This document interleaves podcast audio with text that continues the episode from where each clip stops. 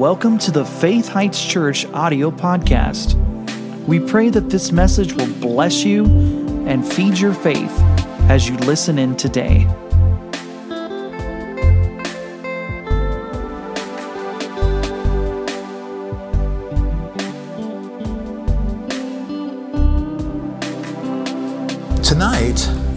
I've had it on my heart for quite a while now that we're going to go ahead and kind of start our marriage and family weekend now. Tonight. We actually had had this on my heart months ago that the Wednesday before Blaine and Lori are here and the Wednesday before the Royal Call banquet, we need to go ahead and turn that Wednesday night service into some marriage and family talk. You say, Well, Pastor, I'm single. That's all right. You're a part of this family right here. You're part of somebody's family somewhere. Um, I don't think you just came from outer space, did you? So, but you, you, don't have to be married, you don't have to have kids to get something out of a marriage and family weekend. I'm telling you, it's, it's now, actually, Blaine and Lori, they're, they're teaching on something that totally applies to everybody. What was the name of the thing that he told us to put on that flyer? Something about the something pursuit of happiness? Yeah, I forget the, the one word he used there, but so he's going to talk about how to live a happy life no matter what's going on around you, tapping into the real joy that only the Lord can give. Um, but he's got so many testimonies. Just listening to his testimonies just make you go, wow, this guy's been around. He's got something to say. And Lori, too. But if you would please, tonight turn to 1 Corinthians 7. And I want to share just a couple words with you. Then Carla and I are going to sit down here and we're going to give you a, an opportunity if you want to ask a couple questions. If not, we've got some questions already on a piece of paper concerning marriage, family, raising kids, uh, even our single life that led up to being married, and how, how I mean, we, this woman right here was not an accident in my life. Um, I, I started seeking the Lord with all my heart.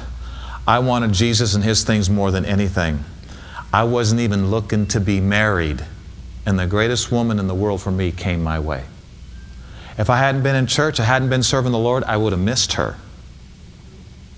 And it's the, the scriptures fulfilled Seek ye first the kingdom of God and his righteousness, and all these things shall be added unto you. And that doesn't mean Carla's a thing, it just means she's a wonderful part of my life. You know, you can use that word generically. Wonderful part of my life. And I hope she feels the same way. I mean, she goes to church, and she sees me, I see her. Six months later, we're married.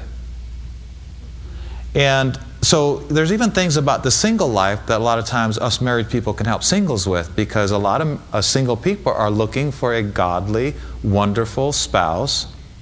And so they can check all those things off their checklist. Remember, if you make a checklist for your spouse, make sure you uh, line up with that checklist too, right? Let me just say this marriage is not about finding the right person, it's about being the right person, and that will attract the right person. So, anyway, I want to show you something today that I think is the number one problem in marriages. And if people get a handle on this, they can have a heaven on earth marriage for the rest of their life. 1 Corinthians chapter 7. And I want you to, Paul, this whole chapter, he's talking about marriage, he's talking about marriage relations, he's talking about marriage and divorce, he's talking about all kinds of things here. And I want to go to one verse, 1 Corinthians 7, verse 28. Are you there, church? Now, if you don't have a Bible, you can look up on the screen. If you marry, you have not sinned, because he was talking about under the present distress back in those days. You might want to wait on marriage because there's a lot of persecution going on right now to the church, a lot of crazy things happening. But he said, Now listen, if you marry, you have not sinned. In other words, you did a good thing. He had to balance out some things he just said because people he thought would probably take it too far. If you marry, you've not sinned. If a virgin marry, she has not sinned. Nevertheless, if you do get married, you're going to have trouble in this certain area. And if you get this certain area under control, you're going to have an awesome marriage. Where's the trouble in marriages, guys? Where, where do you, those of you that are married, where, where is the area that probably brings the most trouble? Somebody did something stupid and fleshly and caused a problem in the marriage. Right? Um, somebody you know, wanted their way so bad that boom, the bomb went off. What's all that's called flesh. That's called yielding to fleshly, unregenerated desires causing problems in the marriage. Sometimes people say, well, oh, the devil's attacking our marriage. Are you sure it's not just you not controlling your flesh? Because there is what's called the works of the flesh. It has nothing to do with the devil. And, get, and getting out of a marriage and getting into another one isn't going to work if it was a flesh problem. Might not have been a spouse problem, might have been a flesh problem. And here's the interesting thing about it if you got a flesh problem and you get out of one marriage and into another one, newsflash, your flesh goes with you. Yeah. that unrenewed, unregenerate, immature part of your life goes with you.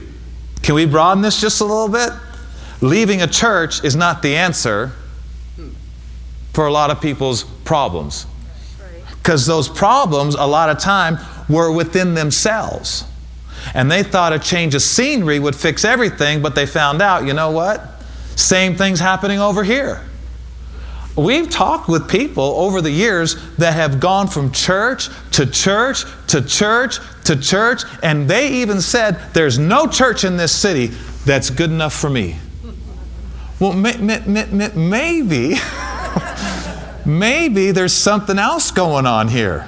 Maybe there's something in the person that needs change. I mean, if it's a pattern for 20 times, I've gone to 20 churches and not one of them is right. They're all messed up.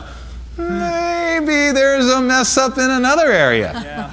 Maybe it's called flesh. Maybe it's called something in you. You know, insubordination, selfishness, uh, you know, immaturity. I'll be careful. But I want you to notice the phrase trouble in the flesh.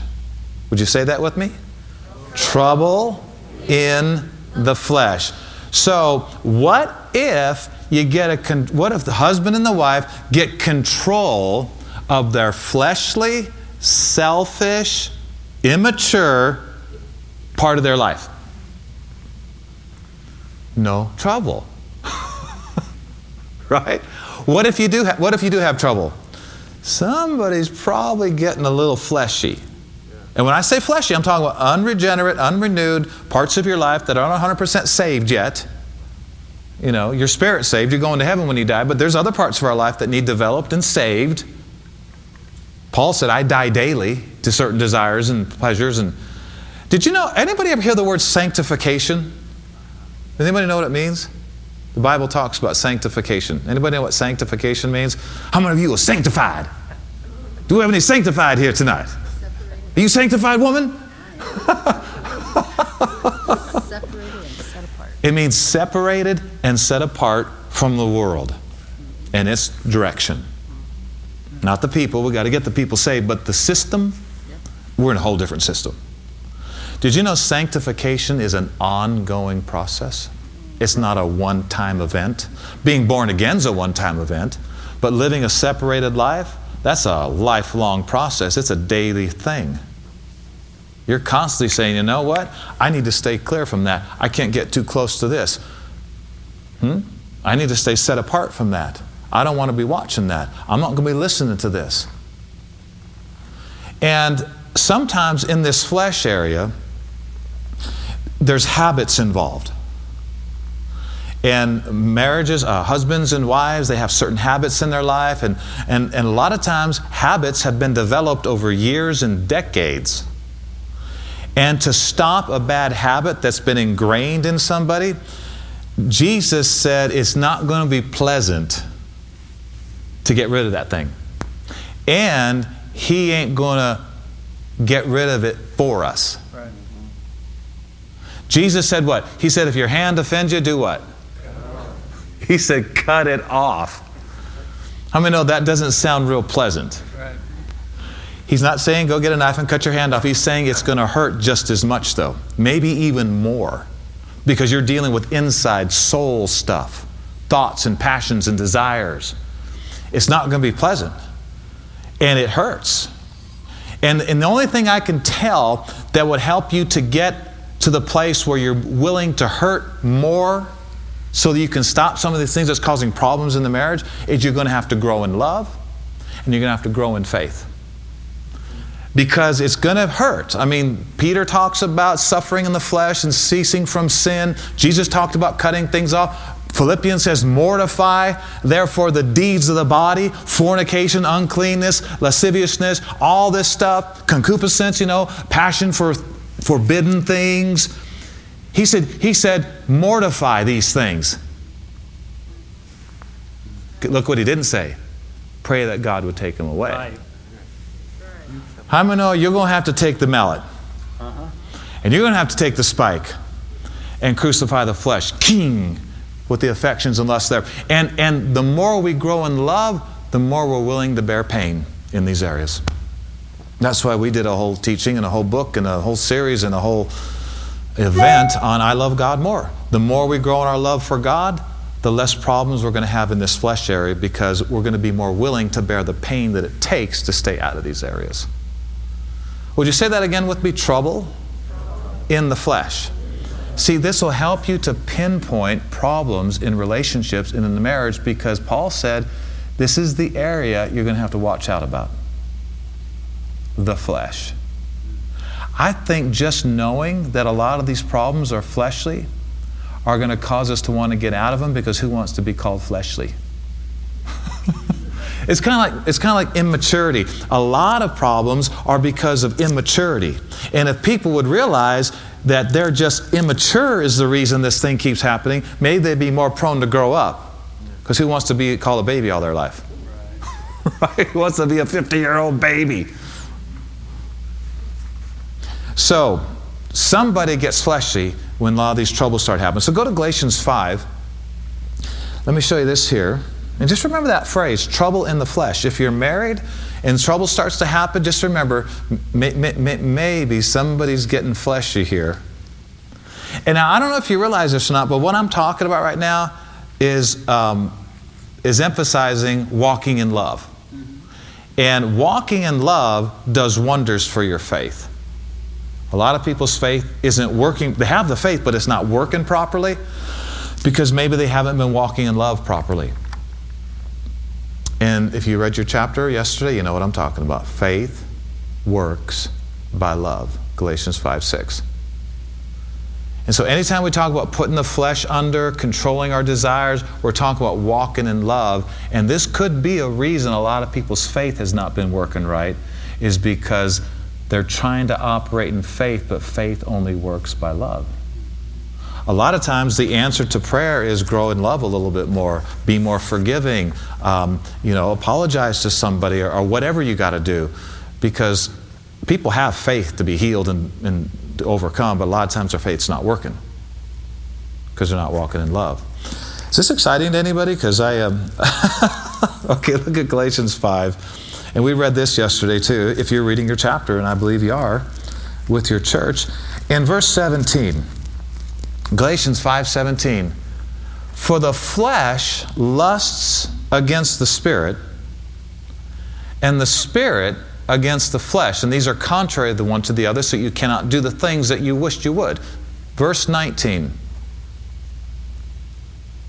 Now the works of the flesh are evident which are these adultery fornication uncleanness, lasciviousness, that's looseness in thought and morals. Next verse. This is a interesting work of the flesh is idolatry. Interesting, witchcraft? A work of the flesh. You think it would have said a work of the devil. Said a work of the flesh. Hatred, variance, emulations, wrath, strife, seditions, heresies. Keep going envyings, murders, drunkenness, revelings, that's crazy, ungodly partying, and such the like, in case he missed yours. I'm kidding. Of the which I tell you before, as I have told you in time past, they which do such things shall not inherit the kingdom of God. And now, you back up to the first part, you know, a lot of these have to do with lust. Just keep looking straight ahead and say, Amen, Pastor. Nobody know it's you, okay? Amen, We've all dealt with this thing called lust. I know when I say the word lust, people immediately think of sexual sin. Lust goes into way many other areas than just that area. And, you know, a lot of times, you know, lusting out in some of these areas is not a spirit of lust, it's your flesh. No matter how much you bind a spirit of lust, if you don't get control of your flesh, you'll fall back into lust. Because lust, these things, the flesh lusteth. The fle- everybody say the flesh lusteth. The flesh. the flesh. This is not a spirit. Right. This is your unrenewed physical nature. Your unredeemed physical nature. You know what I mean? There's coming a day, all evil tendencies are going to be gone, and we're going to want to do the will of God with every fiber of our being. Ain't there yet. The flesh is still going to want to go one way, and your spirit's going to want to go another way. And the stronger wins. A lot of people aren't bad, as why they're stumbling into so many sins. It's just they're weak spiritually. so, everything that's wrong in life is not directly the work of an evil spirit. This lists a ton of things that have nothing to do with an evil spirit. And did you know you, you, you can't cast you out of you? and, and you can't cast your flesh away? Now, if it was a demon, you can cast the demon away. Get out of here. But if it's the flesh, casting out a demon won't work. Or rebuking a demon coming against you won't work. If it's the flesh, there's only one way to overcome that. And that is put the flesh under, walk in the Spirit, walk in love, right? I know, it's, you know, it's, it's like real easy. Say, oh, Pastor, just, just cast this thing out of me. May not be that easy. That's, see, that's easy to cast something out of you. That's, that's easy. You know, I mean, that's easy. It's a little more difficult to deal with you. To, oh, Pastor, just, just pray for me and, and, and set me free. Well, set you free from what? I can't set you free from your responsibility to do what God said to do with the flesh. Right. Put it under, crucify it. Mortify comes from the word mortician, which means kill it. Kill that desire. You know, the Bible talks about counting ourselves dead indeed unto sin. You're not dead yet, but you've got to count yourself dead to these things. Um, how many of you realize we're not going to solve all our problems by just trying to deal with the devil all the time? Turn to um, one more scripture, and I'm going to ask Carla to come up, and we're going to spend a little time talking to you about some other things. I thought this was really important because, um, actually, I think I got that done. So, Carla, why don't you come on up right now, too?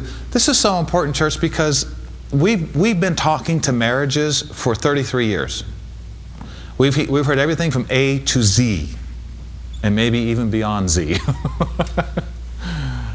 um, and most of everything, almost everything we've ever heard, could all be fixed by both people putting the flesh under and walking in love. And so we're going to just sit here. We got a few questions on paper here, but I and this is this is a living room. You can be open and you can ask questions. So if a question comes up or has already come up about something I've already said, or if you have a question that sparked off of one of these other questions, just jot it down and ask us before the time is up tonight, and we'll try to answer it and do our best to answer it. So, um, let's just go right to the first question here. Now, these questions have come from 33 years of helping marriages and doing our best to help couples get through even premarital counseling. Um, there's a lot we learned in that area too, but these are some of the things we've been asked at times, and it may or may not apply to you, but if there's something else, you can ask it at the end. So um, let me just read this question and we'll let Carla answer it. I found out about this like five minutes before service, just so y'all know. She's a trooper. She's amazing. Proverbs 31, all the way. All the way. My husband and I both work, but he expects me to do all the housework when we're at home. Any advice? Yes. Husbands don't expect that. No, really. Hey, when you're Next both question. working, you if you've been coming to this church very long, you know exactly what I'm going to say. If both of you are working outside of the home, then you need a division of labor. It's not um, the woman does all the cooking and the cleaning and the taking care of the kids and the laundry and everything, and then the husband gets home from work, he kicks back, you know, gets the remote control and, and he relaxes. No, you both have to have division of labor. If you're both working full time or even part time, um, there has to be a division of labor. And one thing that I am so blessed by is I have a husband that realizes that if I'm working full time, then we budget in somebody to clean our house. And at this time, we even have somebody, um, Nikki brings us food for um, two meals a week. And so you think, well, I can't afford for somebody to clean my house. I can't afford to pay somebody to cook my food. You better budget it in. If your wife is working outside of the home, you need to budget that in. You need to do whatever you need to do to budget that in. And so um, we've always had a division of labor, and sometimes you just have to write out everything that needs done. Is it monthly? Is it weekly? Is it yearly, like a spring cleaning or whatever? And say, okay, you're going to do this, and you're going to do this, and you're going to do this, and um, just get it all divided out. Yep. Do you, here, let's go a little, even a little farther. You ready? Even if something's on her list that I don't have to do, at times I do it anyway. Because we should be trying to outdo each other in love. You know, we, that should be the thing we're really trying to out. Um, if I know it's her job, but I also know that maybe she had an extra meeting that week or whatever, guys, it's not unscriptural, it's not unmanly to do the dishes and laundry and vacuum. Over the years, we've just kind of gotten into the groove because we, we had this many, many years ago in our life. We realized that um, there needs to be a division of labor. There, there's some things that she's better at, there's some things I'm better at. Um, and sometimes you just have to write it out until it's a part of your life and just go back to it. And, um, and the thing about hiring somebody, God will honor a couple that decides to hire somebody to help with housework. I have somebody mow our lawn. We, we've got somebody that mows our lawn. And the reason we did, we believed God that because of the reason we wanted those people doing those things, He was going to help us because it was godly reasons. We wanted to not have to cut into our, our personal time, our devotion time, our church time. And we realize that if we're doing this in the name of God and His work, He would bring in the finances, and He has. and it's never been a struggle at all, ever, in any of those areas. It's not wrong to hire somebody to do work for you. That's what they're gifted in. They need people to want them and to use their talents. It is totally a okay. We're all servants to somebody. Right? And so it's totally okay to do that. And I think if that's a problem, and I know it is in a lot of people's uh, marriages, they need to do a division of labor, and at times go out, go above and beyond the call of duty, and just do your spouse's job too, some week, just because you love them so much. Well, I don't know how to iron. I don't know how to fold clothes. Not an excuse anymore with YouTube. You can learn anything on YouTube, right? All right, number two. Any advice for a husband and wife who are in disagreement about the frequency of intimacy? How quiet it is in here. Any advice for a husband and wife who are in disagreement about the frequency of intimacy? Let's look at a scripture on that one, can we? Um, sure is quiet in this church. I'll tell you, if you want to get it quiet in a church, start talking about sex in church. Can I ask you a question before we go any farther? Who created sex? Some people think, no, uh, God didn't create sex. Who, who, said, who, who, who said, I want you to have sex? They're afraid to answer. God said to Adam and Eve, be fruitful and multiply and replenish the earth. Does anybody see sex in there? The Lord did. The world has perverted this. I mean, it's, it's so messed up out there in the world. I mean, sex is a wonderful gift of God. It just shows you the love of the Father for His children. I mean, it's wonderful. It's like, God, you're so amazing. You care about our spirits, our souls, and our bodies. And if the church doesn't talk about it, guess where your kids are going to learn about it from? Ungodly, heathen, who don't know what they're talking about, perversions of all kind. If we don't talk about it in church, they're still going to get it from somewhere. You know, and parents, you need to talk to your little ones about it. Don't assume they're learning it in school. Oh my goodness. Don't assume they're watching some program on TV and they're going to tell them the really whole, the holy scoop of sex. this is what it's supposed to be like. No. You sit down with your kids and you tell them what it's all about. But I'm embarrassed. You should have thought about that before you had kids. This is your responsibility to tell your kids right? And preferably before they look at you and go, oh, I already know all that. And if they do, they probably got it from the wrong places and they need to bring it back into biblical bounds. So in 1 Corinthians 7, in verse 1, Paul said, Now concerning the things whereof you wrote unto me, he had questions about, the church at Corinth had questions about this, and they asked Paul in a previous letter. Concerning the things you wrote unto me, it is good for a man not to touch a woman. Other translations talk about arousing a woman, touching in the wrong way or with the wrong motives. I mean, know that's good advice today.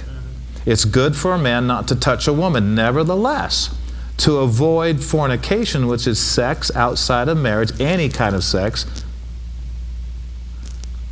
Nevertheless, to avoid fornication, let every man have his own wife. Notice didn't say let every man have his own girlfriend.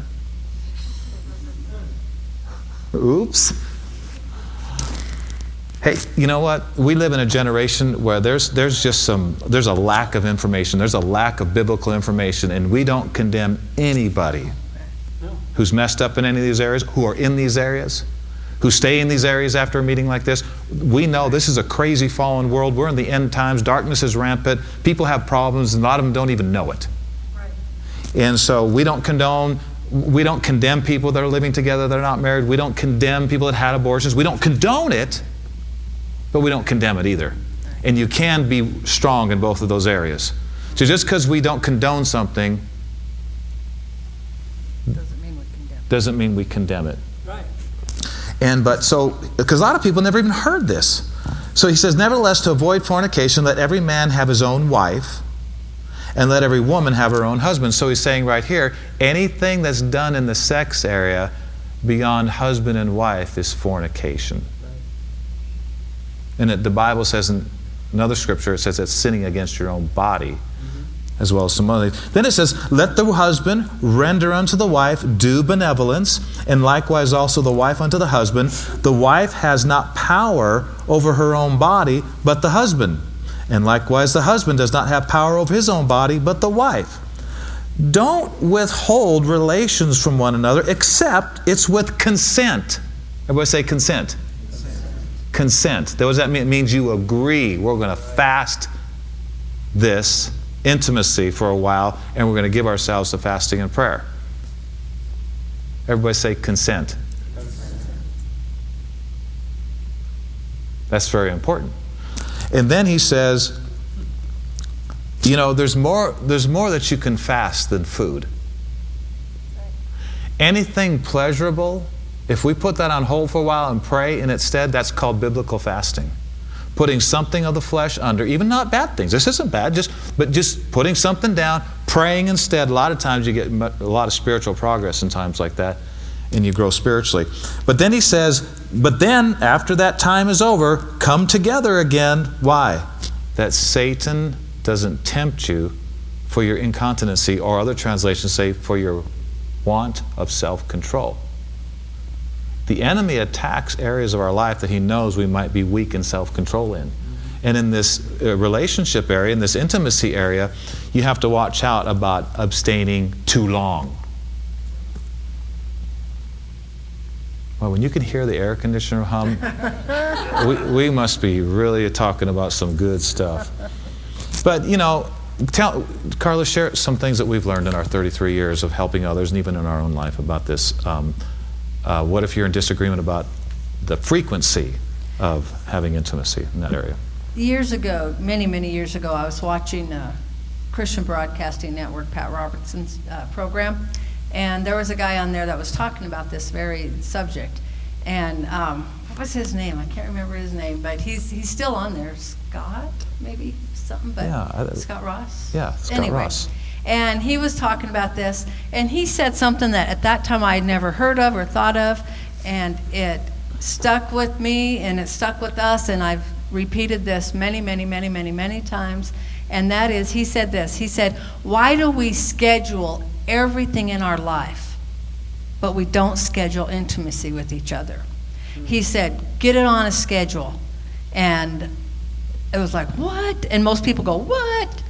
But I'm telling you, if you have to, you schedule your time of intimacy. And if one of you says, Well, I think we should go, you know, four or five times a week, and the other one says one, well, come to an agreement and say, Okay, we're going to do three, or whatever it is.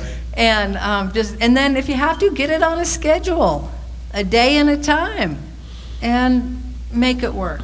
Make it work. There's no reason you can't just make it work. So That's good word. Um, scheduling that Yeah. has helped more people. There's probably some people in this room that I have told that to that has later come back and said, "All right, it worked." So there you go. Yeah, and it doesn't do away with, you know, spontaneous whatever, but at least you have a schedule. You know, at least you know and you're thinking and you're planning and it, it and you know, it could be fun. It's like a date, you know? I mean, it's like put it on the schedule. Don't don't be afraid to talk about it. You're you're man and wife. You're you're grown up. You're mature. You're adults. You can talk about these things. Moving right along. Moving right along. Carla, what if we disagree on spending money? What if we disagree on tithing and giving? What if we disagree in these areas and um, how to, any advice to, to fix that because it's causing stress? You know, really, the answer to all of these things is if you're two spirit filled Christians, born again, spirit filled Christians, you should be able to pray and find an agreement on all of these things. It shouldn't be that hard. When it comes to tithing and giving and how to spend your money, get a budget. And if you both work, we've had this happen a lot where, say, the, the wife says, I want to tithe, and the husband says, No, I don't. And if you work, then tithe off of your income. It's your income. You worked for it. Say, okay, here's the here's the compromise. We'll tithe off of I'm tithing off of my income, and if you're not going to tithe off of your income, that's between you and God. But there's always a compromise. There's always a way to work it out. And really, if you just pray, and if you're both praying, God's going to tell you the same right. thing. Which really, when it comes to tithing and giving offerings, it's it's already in the Word, so shouldn't even have to pray about that one. But that that does come up a lot. So um, tithe off of your income if if he or she won't. Yeah, and I know a lot of people got saved after they got married because some of these things, you know, you'd probably talk about before you're married if you're born again Christians before you're married. We, we encourage couples all the time to talk about, um, you know, don't, don't just be saved and say, oh, we're equally yoked.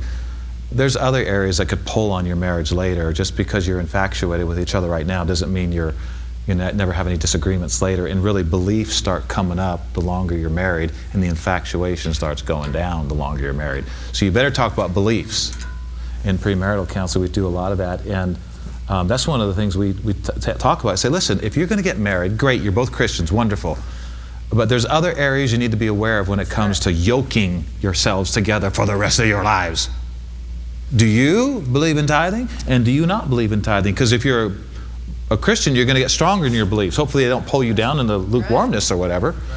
Um, do you, do you ask them before they get married? Do you believe in tithing? And try to get the infatuation out of them. You know, that's why we tell people none of this smooching and all this stuff before you, you don't get all these emotions tied up before you know it's the right person. I mean, it's like then you got to untie all this stuff. You got broken hearts and all this other stuff. Soon as possible, talk about these issues if you think this is going anywhere at all. Other issues are what do you think about R rated movies? What do you think about R rated movies? I think they're fine, they're great. I want- I don't want to see any of that stuff. You better talk about that stuff now. That's right. What do you think about going to church on a regular basis? Well, I think it's ridiculous. Who needs a church? Well, I want to go to church. I believe God's called us to a church. Don't wait till you say, I do, to start talking about those things. Talk about them now so when you say, I do, there's no surprises. Mm-hmm. Still be things you got to work out, but I mean, you know, there's things you can avoid by just talking about those things before you say I do. And I, was, I think that's kind of close to the question, but um, you know, we taught, I remember we sat here, I think it was in this church building, on the stage on a Valentine's Day weekend or something, and we just a- answered a lot of questions. And one of the things that we really tapped into was if a husband and a wife would just hear the sayings of Jesus and do them, they would never be in a divorce court. The flesh would never ignite bombs in their relationship. The enemy would never have access. Because, you know, if, if you keep indulging in the flesh in a certain area, you can begin to attract evil spirits to start enforcing those things. Now it's beyond a work of the flesh, now it's a mixture or whatever. And you definitely don't want that in your marriage. You know, it's like we, we encourage people to really just practice four verses. If the husband will practice them and the wife will practice them, you will make it through everything the flesh or the devil tries to throw your way. And that's 1 Corinthians 13, verses 4 through 8. I know it's kind of funny, but um, sometimes instead of saying, honey, I love you, it's like, yeah, I've heard that before and they but I did this and did that and blah blah didn't do my dishes and no, no, anyway it's like maybe we should say honey I 1 Corinthians 13 4 through 8 you mm-hmm. that may not sound as romantic but it means a lot more a lot of times right. I 1 Corinthians 13 4 through 8 you honey mm-hmm.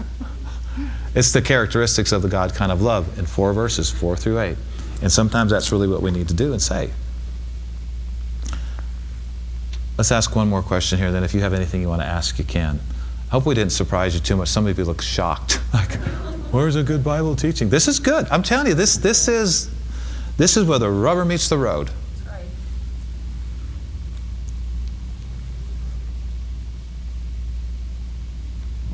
What is the one thing you can share with other parents that contributed most to how your kids turned out? I, I believe that would be implying that they they know our kids and they've seen our kids and they're not perfect kids and you know they've they've had their problems and um, and situations and they're growing just like everybody else. But we are very thankful that all our kids are in church. We're very thankful that our grandkids are in church. We're very thankful that they work in the church. We're very thankful that they love the church. Even judah works here. He's eight months old nine months old. Nine. you know what his job description is? Just come to the office and look cute and we pay him well all kinds of hugs and kisses. And I mean, he was just here today. It's like he brings us joy into the offices. And I'm like, man, you're hired, dude. um, but we're very thankful for that. And I'm not saying that to say, you know, if you don't have kids like that, you did something wrong. Listen, God's got problems with all kinds of his kids, and he didn't do nothing wrong. Don't, don't come with the condemnation of the devil. God's got a zillion, uh, uh, thousands of kids that are rebelling and not loving Him and doing their own thing and yielding to the flesh and being rebellious, not being where they should be. And that's not a reflection on the fatherhood of God. He's an amazing father. And you may be amazing dads and moms and have some kids that are haywire. Don't be in condemnation about that.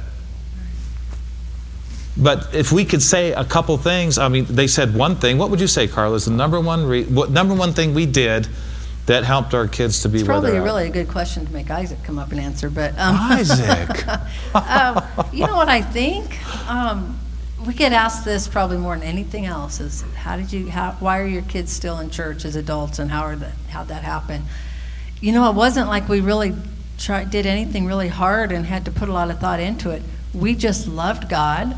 We loved church, and I don't remember our kids ever saying, "I don't want to go to church with you." Or I want to stay home. It's like we just put God first. We had devotions every morning before they would go to school. Um, we prayed as a family. We had a lot of fun as a family. And I, I don't really know exactly, other than if you want your kids to put God first, you put God first. Right. You know, if people say, I did it, I had a connection group one time and I, for four weeks, I did a teaching on how to raise anointed, godly kids. And I think I had one parent and one grandparent show up for four weeks. And it really grieved me because there's a lot of young parents in this church who need that teaching.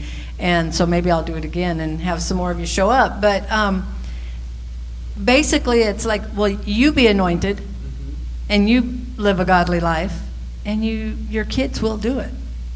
And I don't know. It seems like it should be a real complicated answer, but it's like you put God first, and your kids will put God first. Yeah. Yeah, that's, and I, I've joked with the church about that. You know, like if I was to ever write a book, how to raise godly anointed kids, it would only be one page long.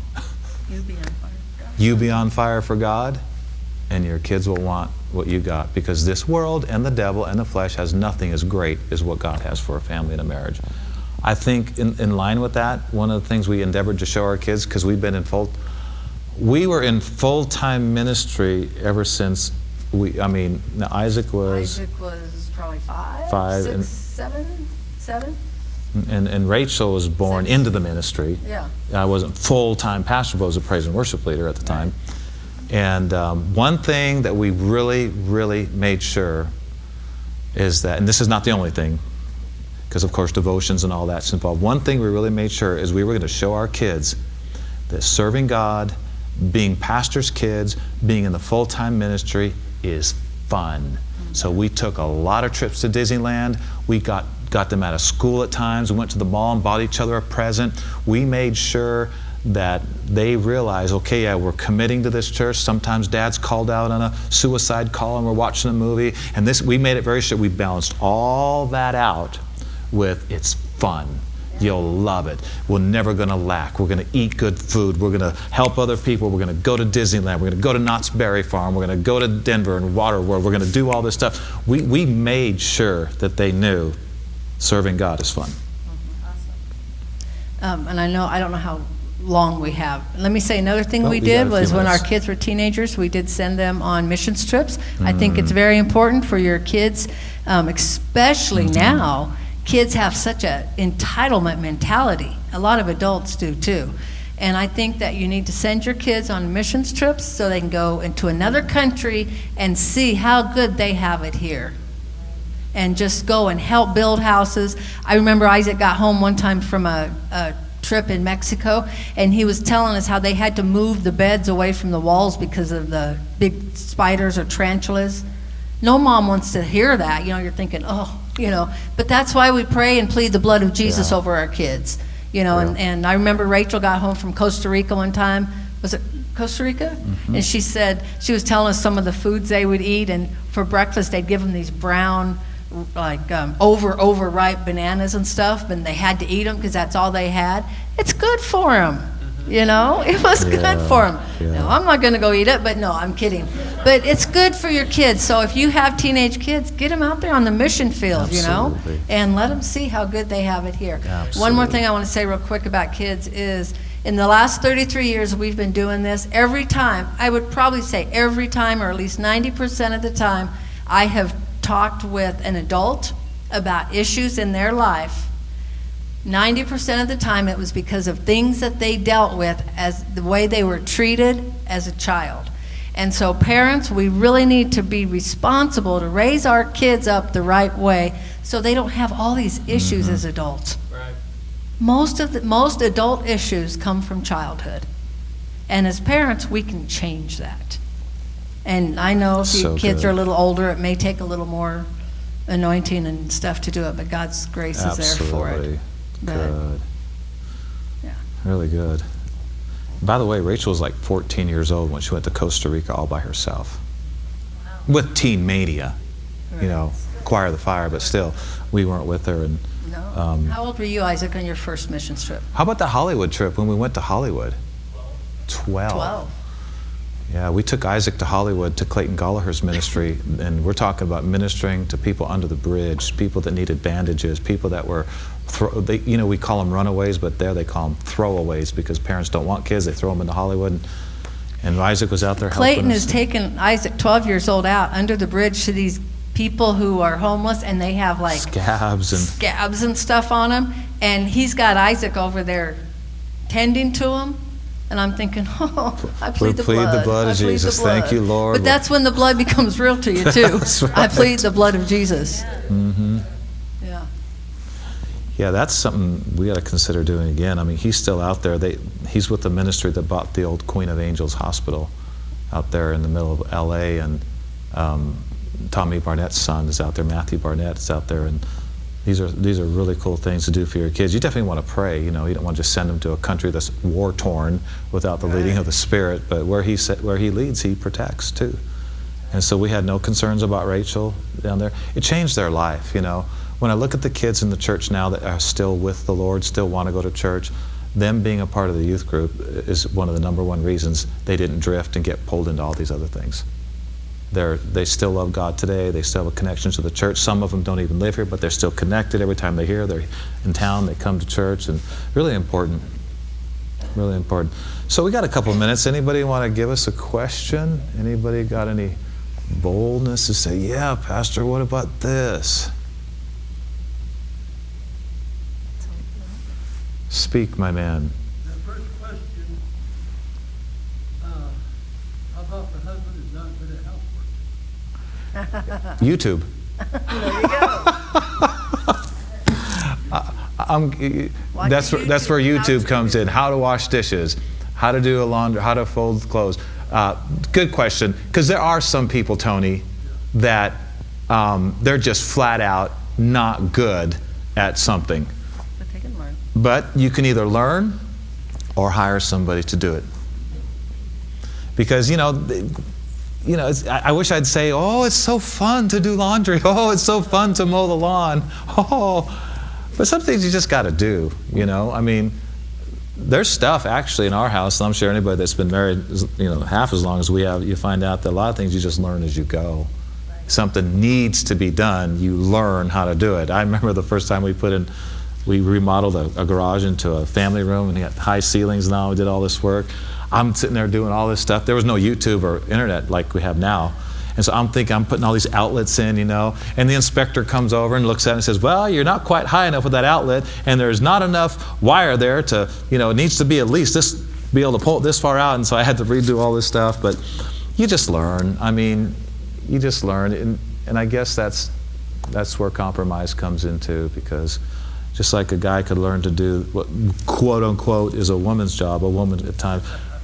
I, I'm, I'm telling you, I'm in bed at times. Uh, well, actually, every day. I'm still in bed. She's already up. but I'm in bed sometimes and I'll hear this.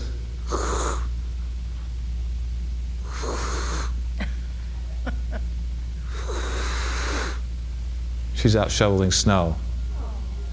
Yeah, I, I, I thought that was, you know, a man's job, you know. But she's out shoveling all this snow, and I'm like, praise the Lord, I have a virtuous woman, I have a wonderful wife. Glory to God. You know what that makes her do? It makes me want to do dishes, do her laundry, do our laundry. I actually enjoy. I really enjoy shoveling snow. I don't. It's relaxing to me, and plus your neighbors are out doing the same thing, so you get to talk to your neighbors. That's true. I'm glad you enjoy it. I, I I think I even bought her a new shovel.